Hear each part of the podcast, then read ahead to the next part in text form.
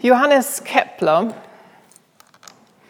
was uh, one of the most famous scientists who ever lived and is famous for defining the three laws of planetary motion.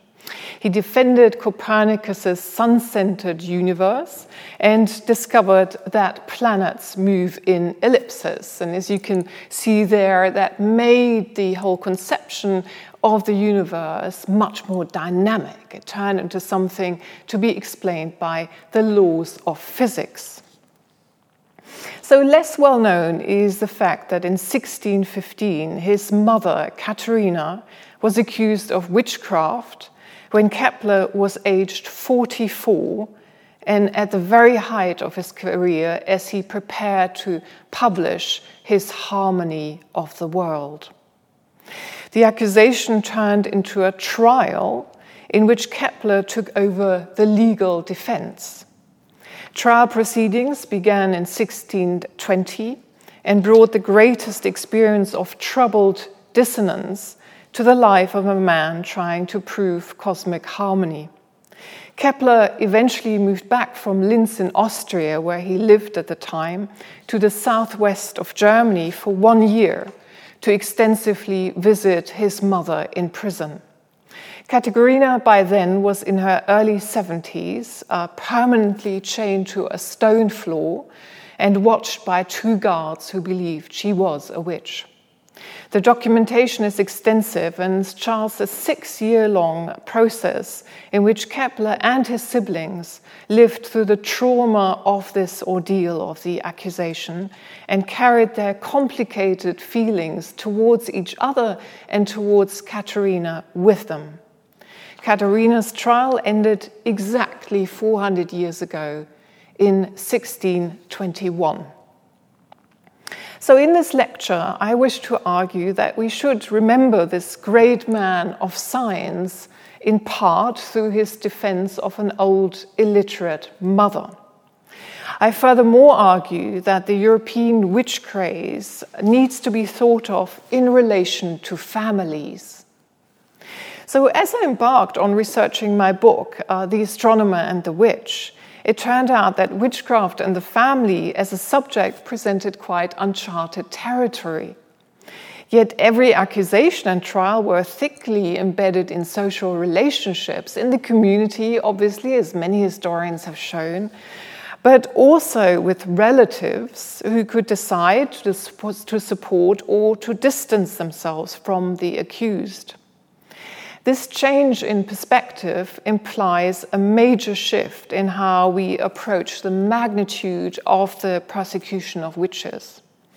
We must multiply, it seems to me, the tens of thousands of men and women who were accused during the witch craze and recognize the profound and lasting effect accusations had on families and even on generations. What emerges powerfully through the records was that relatives like Johannes Kepler carried a multiplicity of feelings, voices, and perspectives within them. They responded to accusations not only with compassion and love, but also uncertainty, fear, repudiation, and guilt, and they could be overwhelmed by a sense of shame.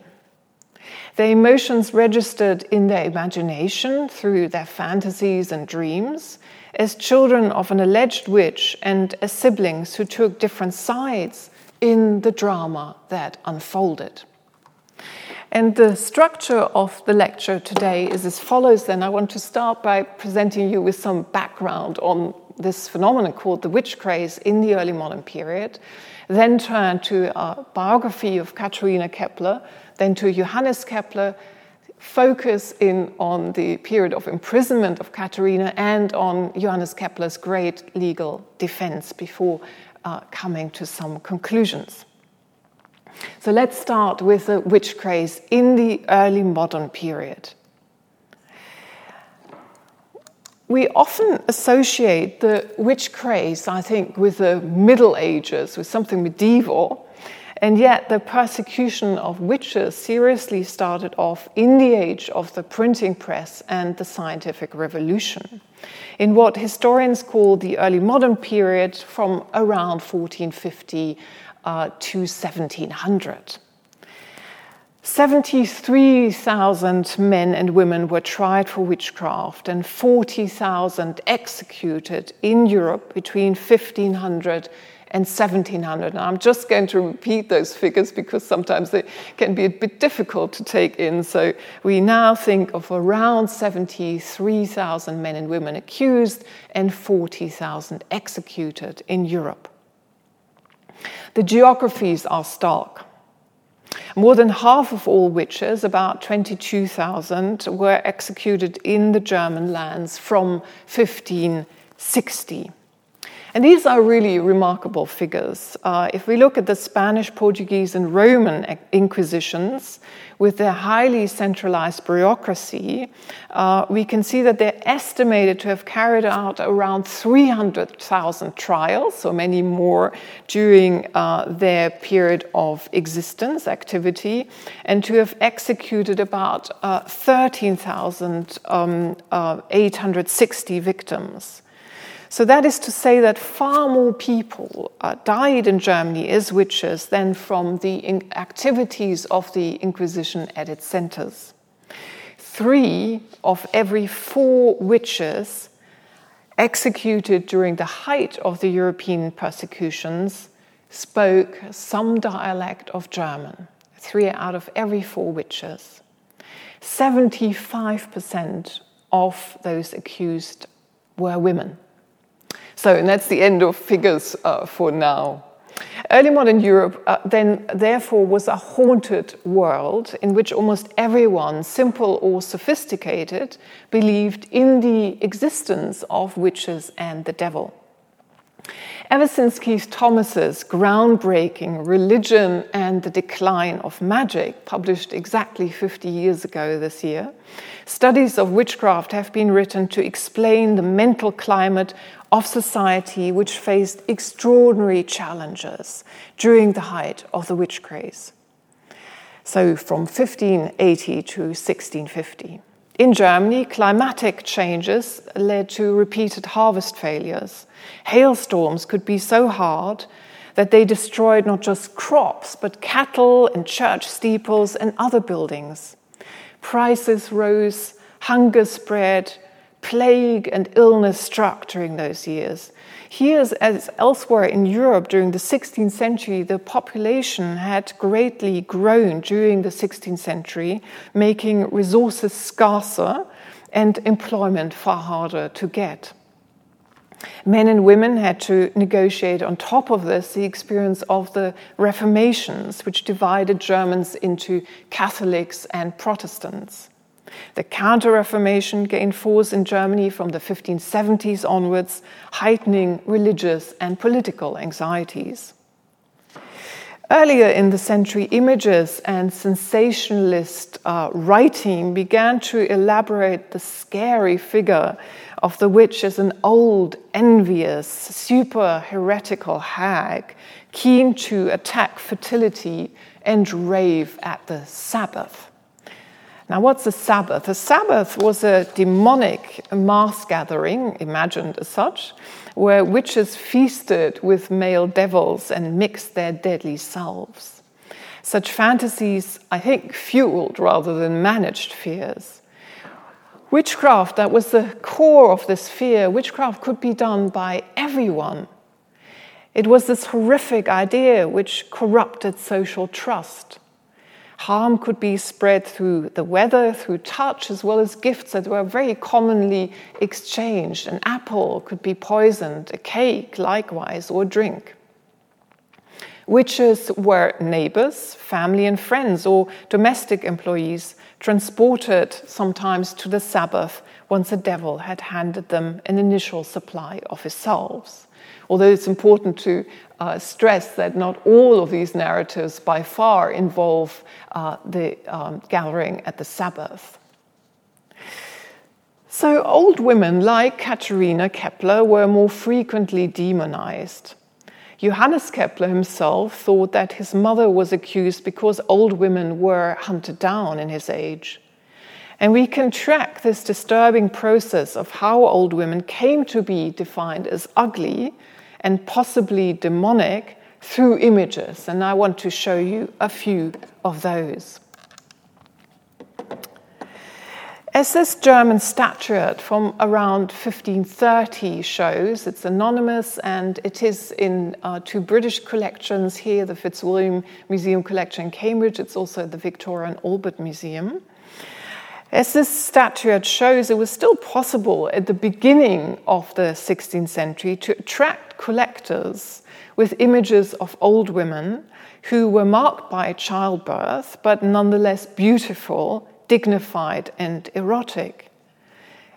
This visualization of women, however, then disappeared for centuries. It got overlaid with another uh, visualization of women as um, old women as witch like for the uh, next decades.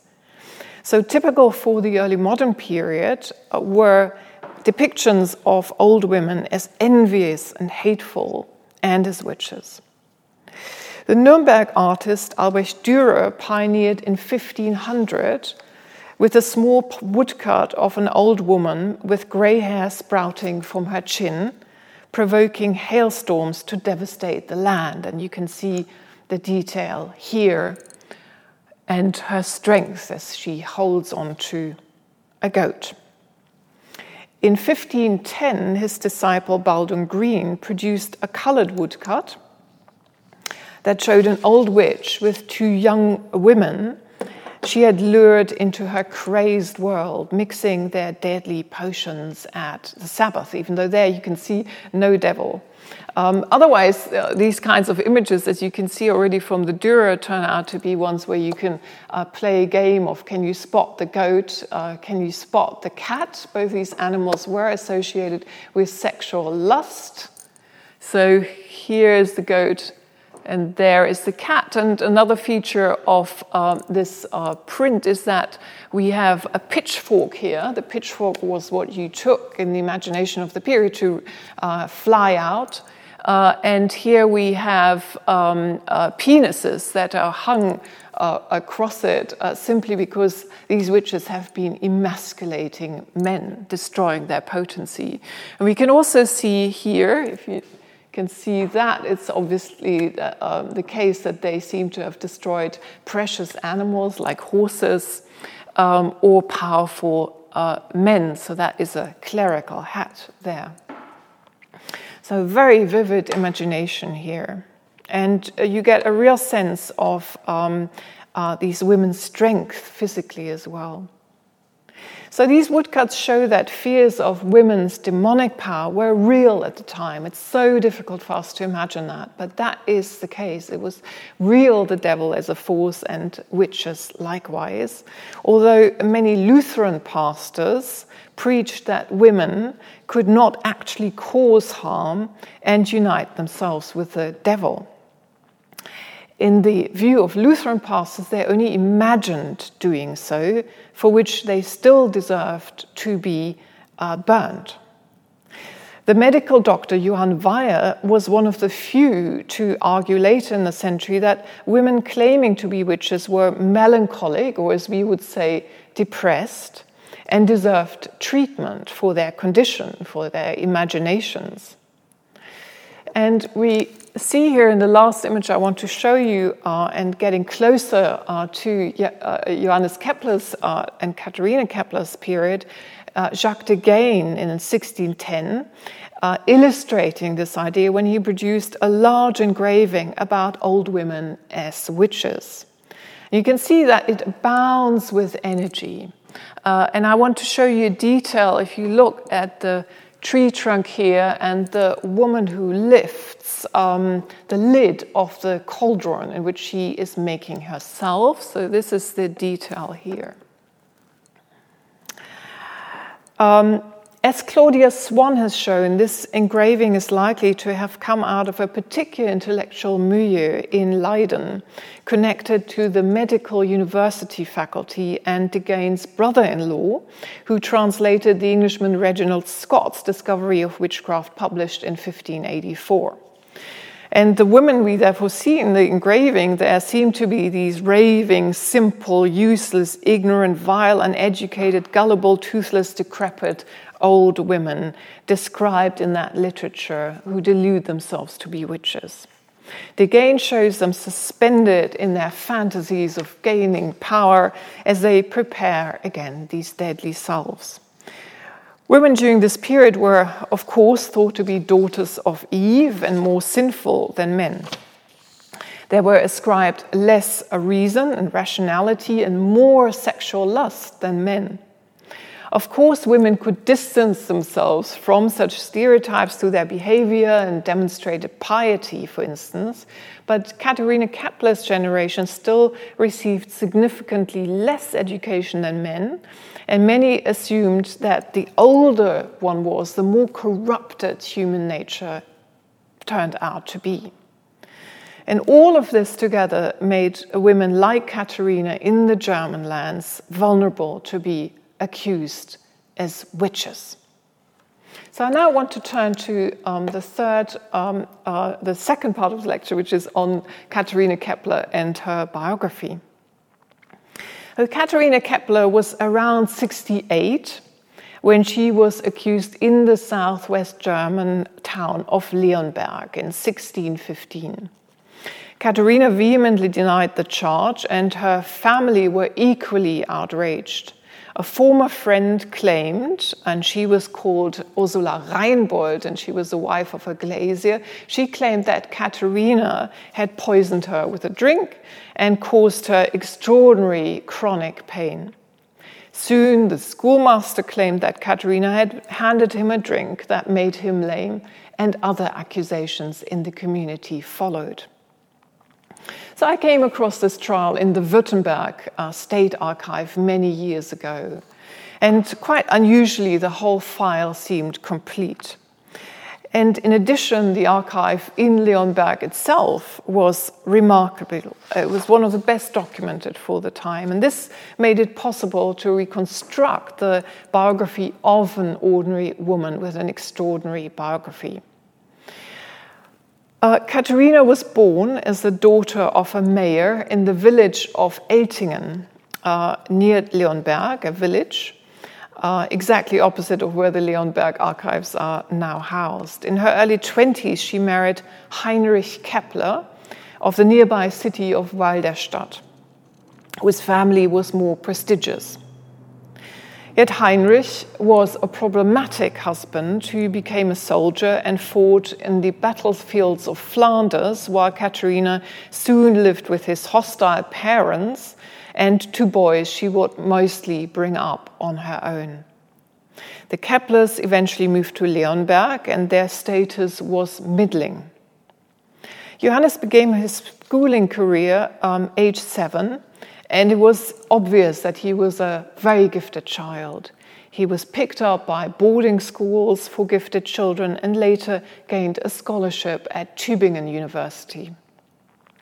His brother, by contrast, suffered from epilepsy, was difficult to employ, and would later turn into a bitter, angry man who was the first to actually call his mother publicly a witch when he returned to Katharina during the winter 1615, demanded to be served meat, and Katharina could not find any meat for him. Katharina had two more children in her early 40s. So the other one she obviously had immediately after um, uh, marrying, the other in her early 40s.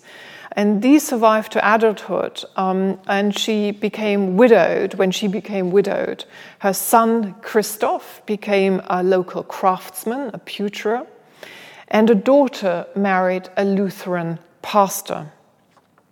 Reconstructing Katharina's biography meant to be able to honor that even though she was a single parent for most of her life, because the husband was uh, always fighting as a soldier and only back intermittently, she had actively supported her children. In fact, it seems that her own life was more secure financially and emotionally, just as she was accused in 1615. Her husband had finally died after that difficult marriage. She had inherited some money from her father, and her children were grown up. She was particularly proud of her daughter, whom she had sent to school and who was married to that pastor. So much of my motivation for writing uh, the book was to counter the stereotype which is repeated in nearly all Anglo American writing about Katharina Kepler that she was actually witch like, the argument is, or the implication is, an old crone. One novel about Kepler even includes a scene in which Katharina cooks bat wings with three old, hideous women friends and clearly is involved in making magic. Yet the documents prove that Katharina Kepler used herbal medicine just like everyone else in the community and never to make a living. And there was no pharmacy at the time in uh, Leonberg or the area. Moreover, she was not uh, known to be quarrelsome. I've looked at all of Leonberg's court books, and she's not registered in any one of them, even for slander. Uh, Leonberg uh, numbered around uh, 1,000 inhabitants and was tightly regulated. As you can see, its distinctive geographical position facilitated a sense of tightness. Yet a woman like Katharina Kepler was not enclosed in her community. One of the most surprising facts to emerge was how frequently Katharina traveled long distances well into her old age. She independently traveled to Prague, Linz, or Ulm. In fact, she decided to shelter from the pressure of the accusation against her for a prolonged period through staying with Johannes Kepler, and just as he was working on his most important work, The Harmony of the World. And that leads me to the next section on Johannes Kepler. Johannes Kepler, as we said, was at the height of his career during these years.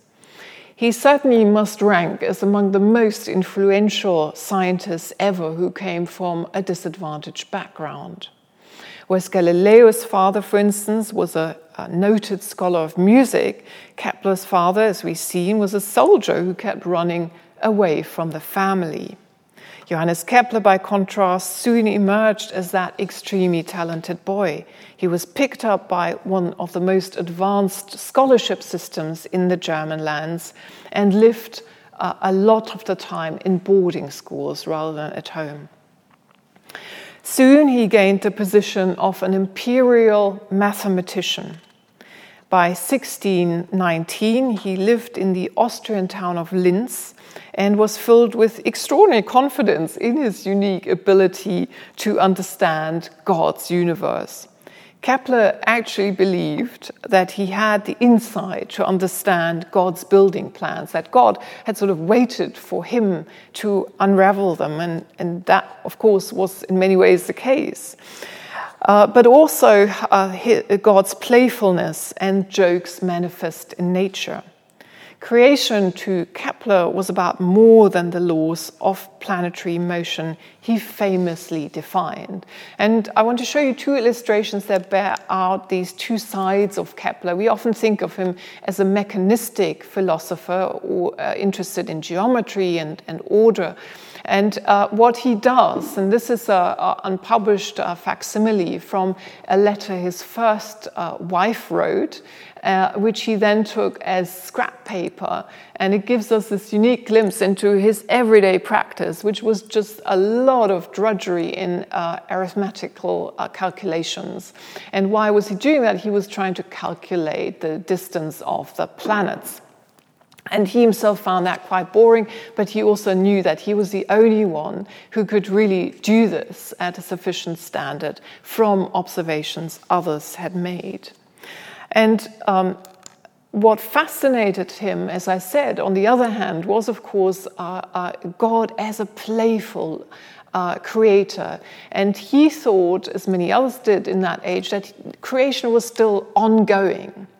And here's a puzzle that no historians of science um, have solved so far. So, if we don't look at modern editions of Kepler's work, but at his books, we see these uh, wonderful woodcuts and no one's been able to explain just why it is that we see uh, flowers and, and pears, it seems, in, in some of them, or these wonderfully animated images of the sun. But I think, you know, one answer is that that was expressing uh, his view that this was a universe filled with um, beauty, playfulness, and ongoing creation.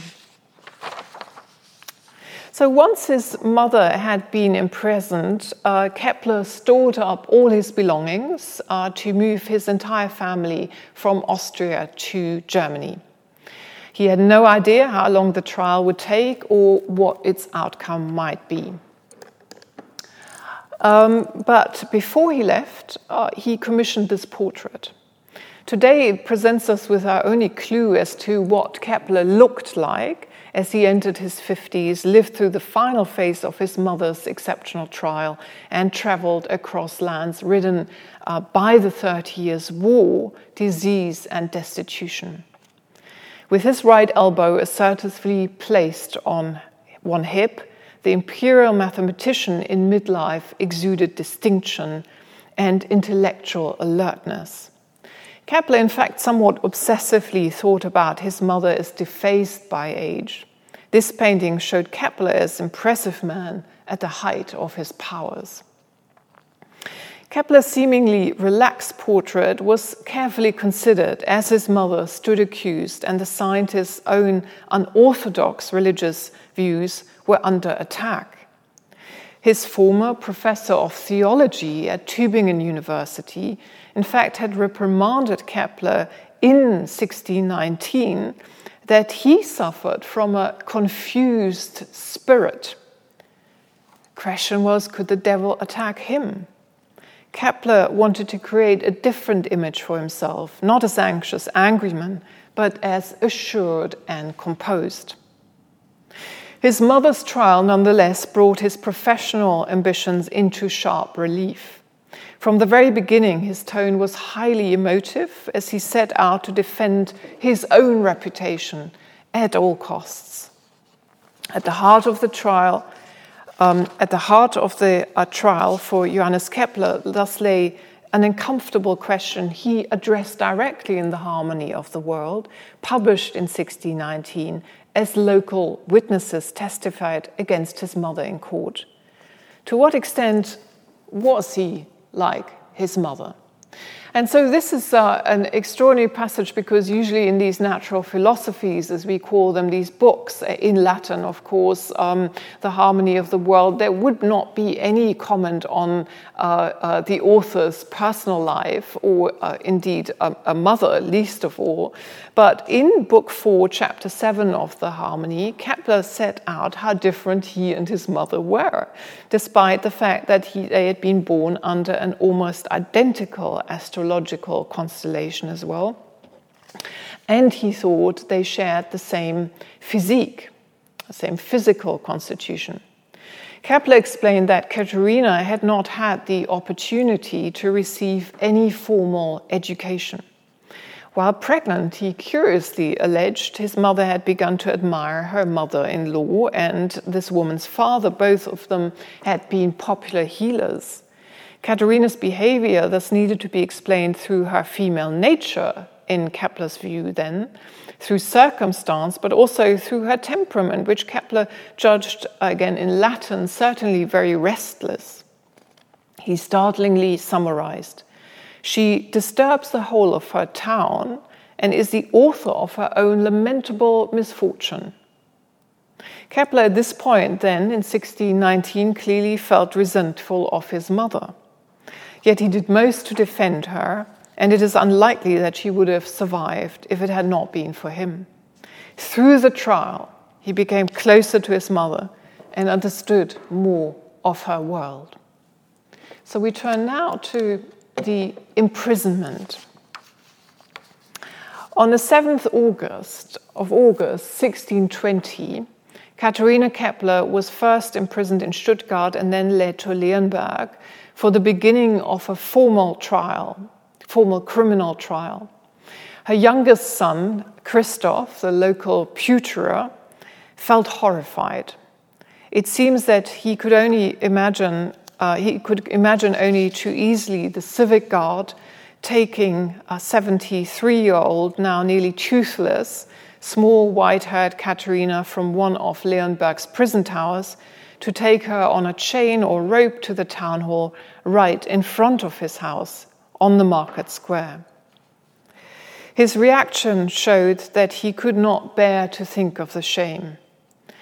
Every German execution was staged by local governments as a communal event to admonish everyone and make them pray for a poor sinner's soul in eternity. Could he imagine being in the crowd to watch his mother's corpse being laid on tightly stacked wood? Christoph wrote to Duke John Frederick of Württemberg at once, proudly relating that he had honorably learned his trade and even practice it with particular fame. The past five years of investigations against his mother had already been extremely painful for him and his family to live through.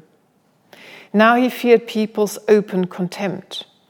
Christoph Kepler demanded that Katharina's trial should be conducted elsewhere.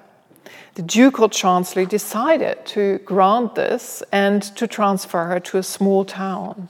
So here, just to show you this, is actually the uh, town hall of um, Leonberg, um, in which uh, Katharina would have been interrogated, and Christoph Kepler, her son, really, uh, the pewter, really, lived straight opposite uh, on that market square. So she was transferred then to a small town to save him that shame, uh, a small town called Güglingen about 60 kilometers away from Leonberg, so really quite a distance in that age, a place she had never been to before.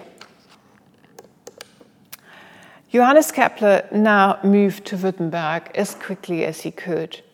He took his family to halfway point with him by boat, then rented a horse to ride to Ulm and traveled up north to Stuttgart. From there, he had to find his way up still further north and off the large trade routes, asking for directions to Güglingen, near the town of Heilbronn, where he knew nobody and nobody knew of him. He arrived by the end of September. The famous mathematician was led to his old mother in the Güglingen Tower and that is not longer extant, but uh, this is a similar tower from the city of Memmingen, in which witches were actually held. After three weeks' imprisonment, she complained bitterly that she was old, sad, and lonely, and bereft of comfort. Johannes Kepler knew that he was now the only one of Katharina's children capable and willing to stand by her. Following detailed conversation with his imprisoned mother, Kepler now swiftly prepared a powerful, concise, and clearly structured legal document in Katharina's defense. And that takes us to the last part of this lecture. And you can see uh, uh, the original here, the defense with his own writing, as it is preserved in the archive in Stuttgart. Kepler's scientific life, like that of all his successful colleagues, was marked by his robust ability to counter rivaling enmity and disputes by sticking to a powerful line of argument while meticulously attending to detailed point by point refutations. Coupled to this were his rhetorical skills that enabled him to discredit his opponent's deeper motives. These were the same strategies he brought to bear on his mother's trial. Rather than attending to the details of who witnesses were and the contents of their allegation, he dismissed the case through the lines of argument familiar from his scientific world.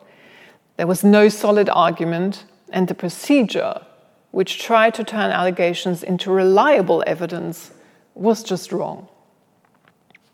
Kepler's lengthy legal defense first attacked the ability of many witnesses who had been interrogated in January to testify reliably. They were simply too young uh, to rely on anything other than hearsay about his mother's reputation, he argued. It was a strong legal requirement that a bad reputation needed to be well established before an accusation could be made. So, this is not an age of rough justice. There were such clear rules. To establish factual evidence for his defense uh, from superior male witnesses, Kepler had read the depositions very, very closely, so almost like as closely as he read scientific texts. So I want to read you a brilliant passage from this uh, defense, um, and it, it's going to mention several um, names of those who had been accusing Katharina Kepler, like Ursula Reinbold. So he passionately argued that the Reinbold woman suffers pains in her head, that Beitelsbacher's limbs are lame, that Bastian Meyer's wife withered away and died. The tire maker's woman has an open wound on her thigh. The bathing master's apprentice felt sick in her stomach for many hours and vomited. That Topher Frick had a pain in his thigh for a day or two. That the late pastor of Gebersheim's daughter had a sore foot. That Daniel Schneider's children died that Haller's little daughter had a sore arm, that Jürgen Belzen lost a sow and Oswald Zahnen a calf, and that Michael Stahlen's cow was restless and ailing but soon recovered. Nevertheless, taken together, these stories and facts do not necessarily constitute specific acts of witchcraft. Many persons, both male and female, die every day of consumption, and still more children of other diseases. Many people are crooked or lame. There's no need to waste the judge's time with the death of cattle and swine, which is an everyday occurrence. Among the indicators used to distinguish between natural and unnatural ailments, one of the most important is that when the harm is caused by witchcraft, the pain is worse at the beginning and does not develop in a regular manner. This does not apply to the Reinbold woman, Beitelsbacher, and the tilemaker's woman, and Haller's girl, whose illness waxed from day to day until reaching its height. Thus, it is also believed that such harm is of no natural origin when it follows the moon and the weather, as in the case of Gebersheim's daughter, and once again in that of the Reinbold woman.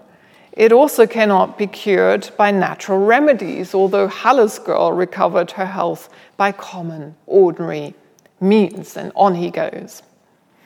Johannes Kepler, in short, argued that it was one thing to run into people's houses like his mother had done, and another thing to be a witch. Any associations between these two would make any old garrulous and frequently disliked woman vulnerable to this far fetched accusation. This insistence that any general unease about a woman's behavior had to match with specific reasons for suspecting her of sorcery was a key legal argument for caution at the time. Kepler set out why it was paramount to distinguish between natural and unnatural illnesses, as we heard, and went into considerable medical detail to make this statement as authoritative as possible. Its ingenious noting of details, which could then be conclusively dismissed, made this uh, one of his rhetorical masterpieces. And the irony, of course, he Uh, uh, uh, implies of these um, accusations piling up in their absurdity. All these magical mystery diseases, Kepler argued, could be explained through medical knowledge and common sense. Kepler did not rule out that sorcery might inflict harm, but in these cases, the pain was immediate and severe from the start rather than increasing gradually. So, Kepler believed in magic, yet he tried to use his superior analytical skills to unpick the accusation against his mother. He never published his defense, nor did he try to defend any other woman against the uh, charge of witchcraft. When his mother was finally acquitted, the scientist was utterly exhausted and did not correspond even with his closest friends for months. Katharina was so frail after over a year of imprisonment that she died within six months. And I now want to turn to some conclusions.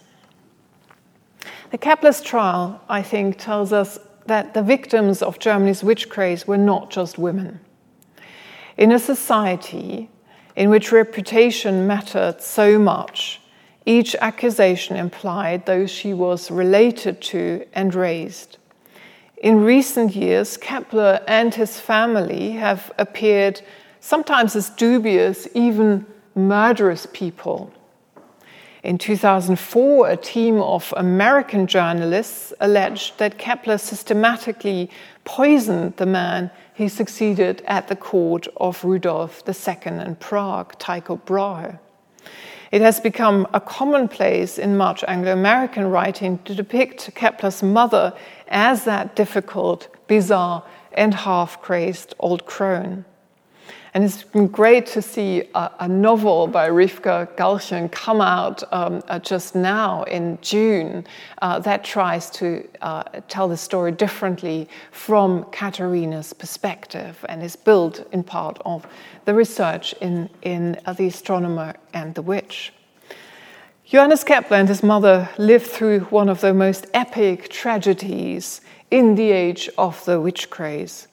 It's high time to honor Kepler's defense of his mother, as well as Katharina's ability to resist a false accusation.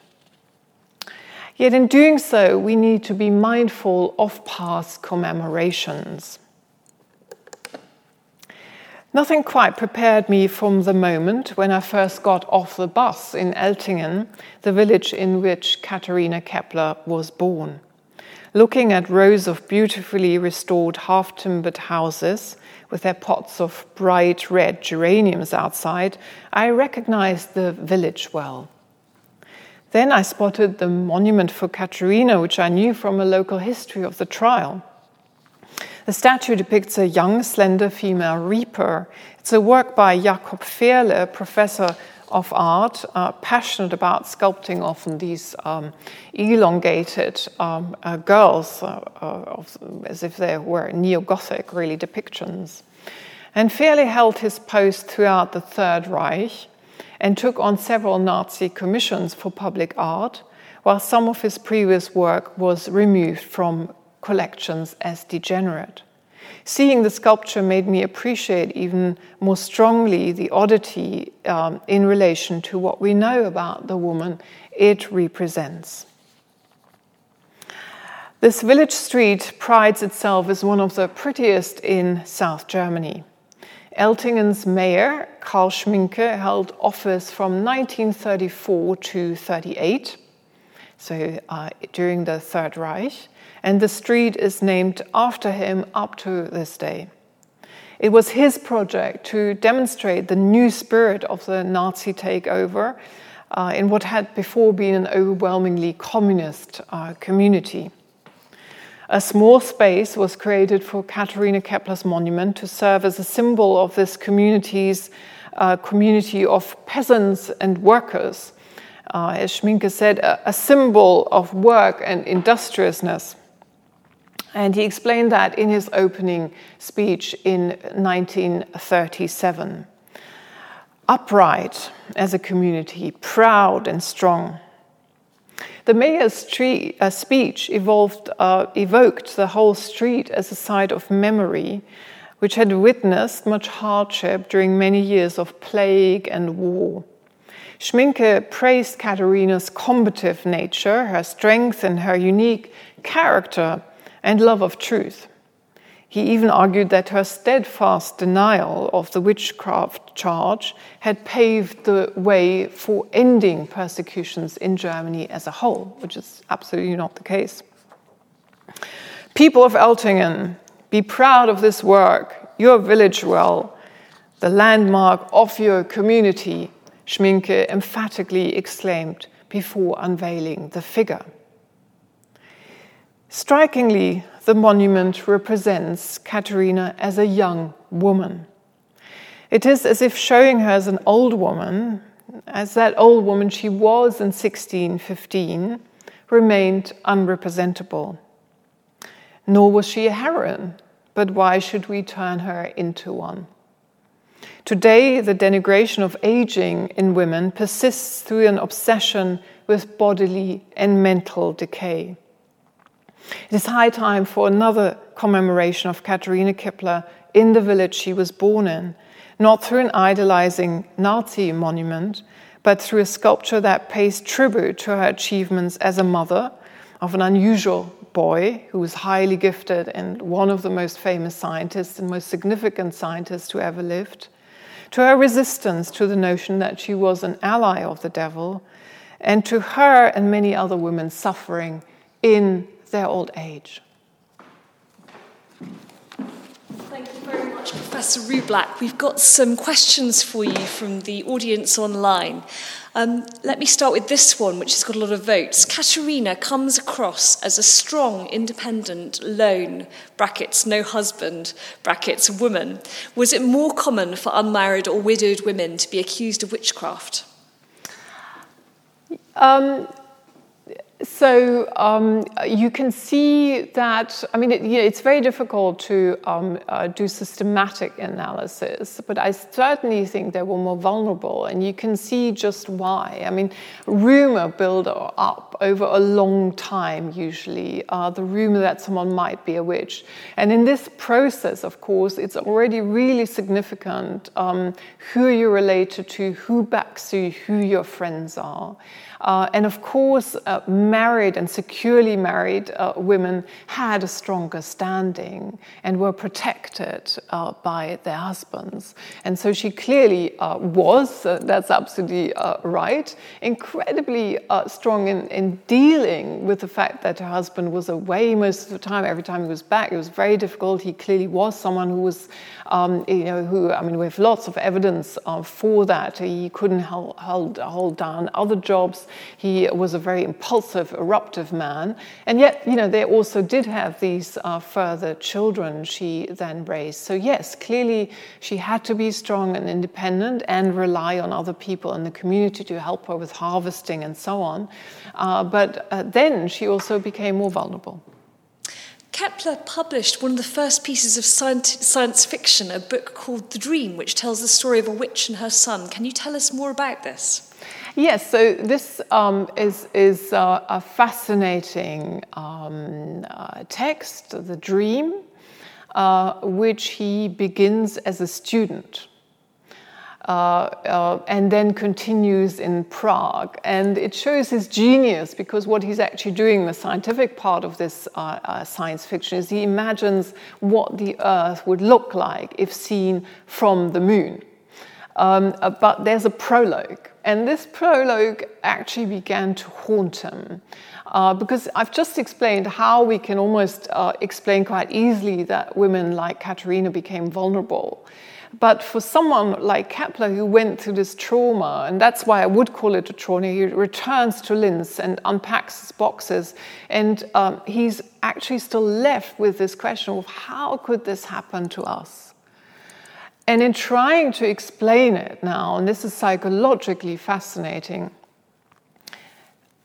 despite the fact that he's the one who defends his mother, as we've seen, he suddenly starts to feel guilty and blame himself because he unpacks this manuscript of the dream that was just not printed yet. And he looks at the prologue, and the prologue tells a story of a son and a mother and the son is very much a scientist, like Kepler, and the mother is a witch, who then has um, a, a, relationship with a good demon who grants her these insights into what uh, the earth would look like from the moon. So Kepler now spins this um, story of guilt um, that actually this manuscript must have uh, circulated from Prague to Tübingen, and that it's this manuscript, the story he fabricated, that uh, gave people that very idea that his mother uh, was a witch. And what he does in a way to get over this trauma and deal with the aftermath, and also his mother now having died, um, uh, is that he edits this work and prepares it for publication. And it's a crazy text to look at. It's got lots of footnotes, which wasn't usual for that time uh, yet. Uh, and every footnote says, well, I had this idea, it was nothing to do with my actual mother, because I had read this in another book. Um, or he says, well, actually, it's very difficult to always be clear about where the lines between magic and reason lie. So it's a fascinating uh, text, and that is the uh, psychological story behind him preparing it for publication. Do you think Kepler's mother was accused of witchcraft because of Johannes' uh, scientific work, or inversely because they saw her as an old woman and did not realize she had a powerful son? Yes, I think um, uh, uh, more the latter. I mean, it's a it's a um, interesting question to ask how well known he really was um, uh, in the community. I mean, obviously, he only published in Latin. Uh, very few people would have been able to uh, read that, if, if any. Um, I mean, there's no in the inventories that are very fully extended. Nobody owned a Kepler book in in in Leonberg. Um, he uh, the way he was addressed uh, was in the German Herr. Uh, so, so Mr. which had a connotation of honor. So they were, of course, aware of his status in that to an extent, uh, but it's just that through the records you don't really get any sense because that would have been such a clear hypothesis that it was something about her being unusual because he was unusual. You don't get any sense of that reading the documents. Do we know if Katharina was allowed to be buried in consecrated ground?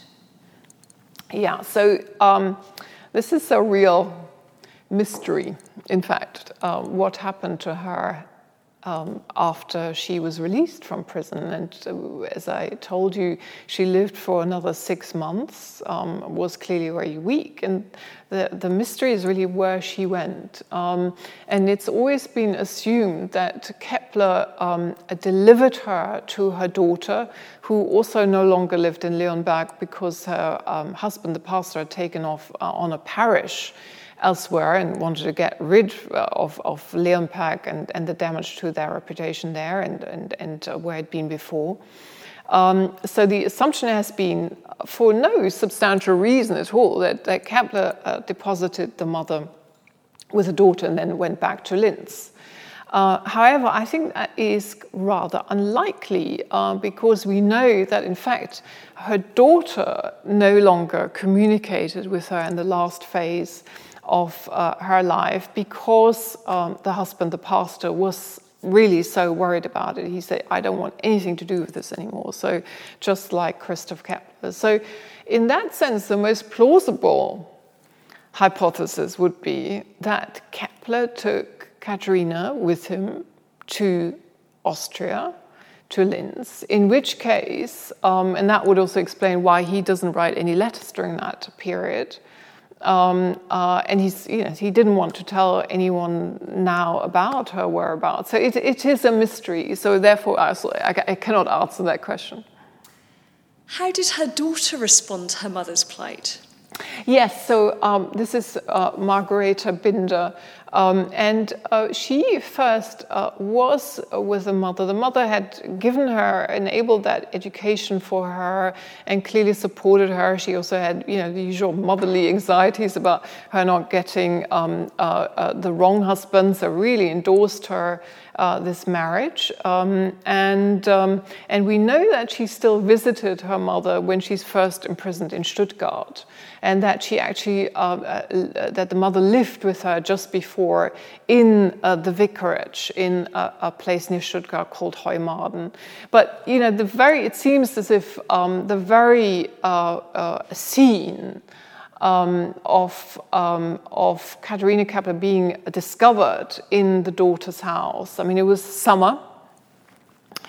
Um, and uh, summer 1620, it was very hot. Uh, the daughter obviously told her as the soldiers were approaching the guard uh, from, uh, from Stuttgart to imprison her, she told her, you know, just hide, hide. It was early in the morning. So, and then, of course, they searched the house and they found Katharina crouched in a big uh, trunk uh, without any clothes on.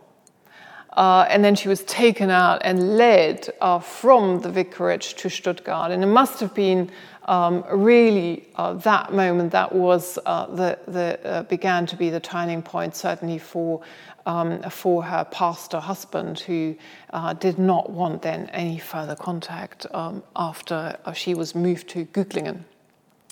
What was Johannes Kepler's status at the time of the trial?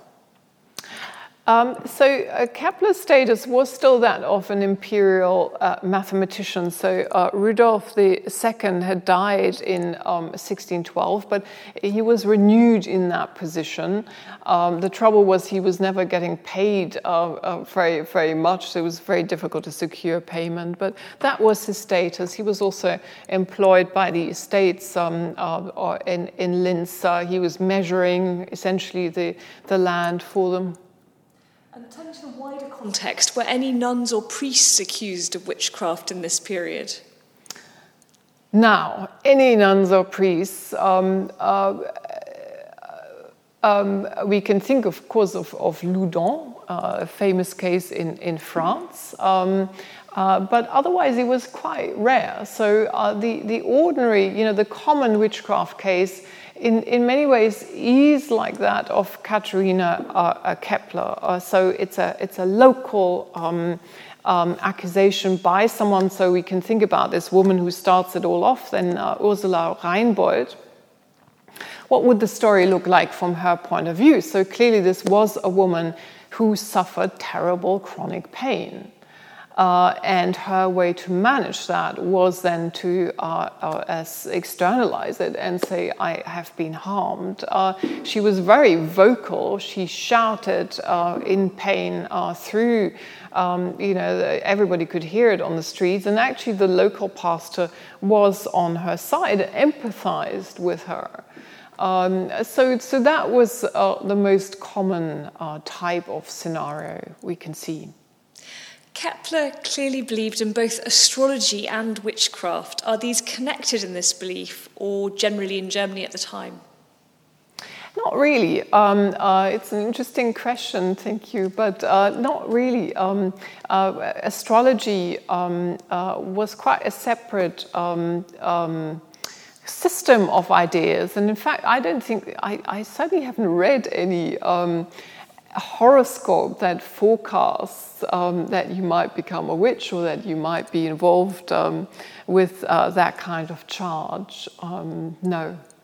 Is there evidence to indicate that Katharina was interrogated with the use of physical force to elicit a confession?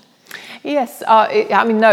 Uh, so there, uh, she, there, there, wasn't. So, uh, what happened at the end in Güglingen um, was that there uh, was a decision by the Tübingen law faculty.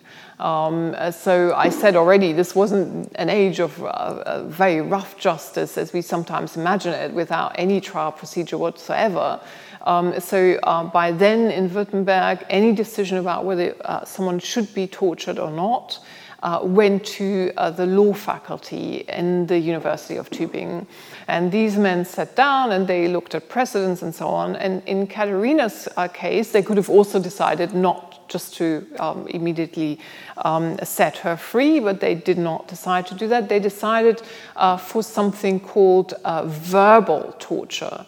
And this meant that uh, a hangman was um, asked to come in and to uh, show uh, the instruments of torture in a very frightening manner.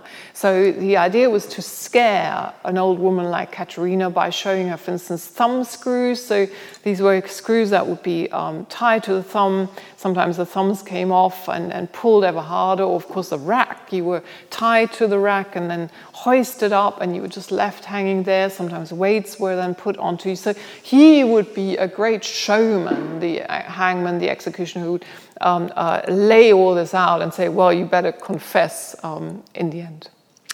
So, interestingly, the word misogyny did not appear once during this uh, excellent presentation. Was this intentional? Was it intentional? Well, the question is with misogyny. I mean, I'm, I'm, i think I'm perfectly happy to use it um, because these stereotypes were really uh, uh, applied um, very broadly, of course, uh, uh, to women. I, I, mentioned that they were, of course, seen as, as, daughters of Eve, and, and to old women. We, I'm happy to use it. Um, the question with these terms is always what intellectual work do they actually do uh, for you? Uh, are they just a label to stick on, or you know, do they do any um, do they do any uh, uh, uh, conceptual intellectual work for you? And I felt in this paper it, it wouldn't do that work for me. Um, thank you so much, Professor Rublack. Um, if you uh, have come to this lecture, we'll send you a follow up email in a couple of days' time with a link to the transcript and the video so you can watch it again. Um, and in the meantime, we've got a lecture tomorrow uh, by Sheila Kanani on Caroline Herschel, who's the first female professional astronomer. Um, so that's tomorrow night at six o'clock. Thanks so much. Thank you.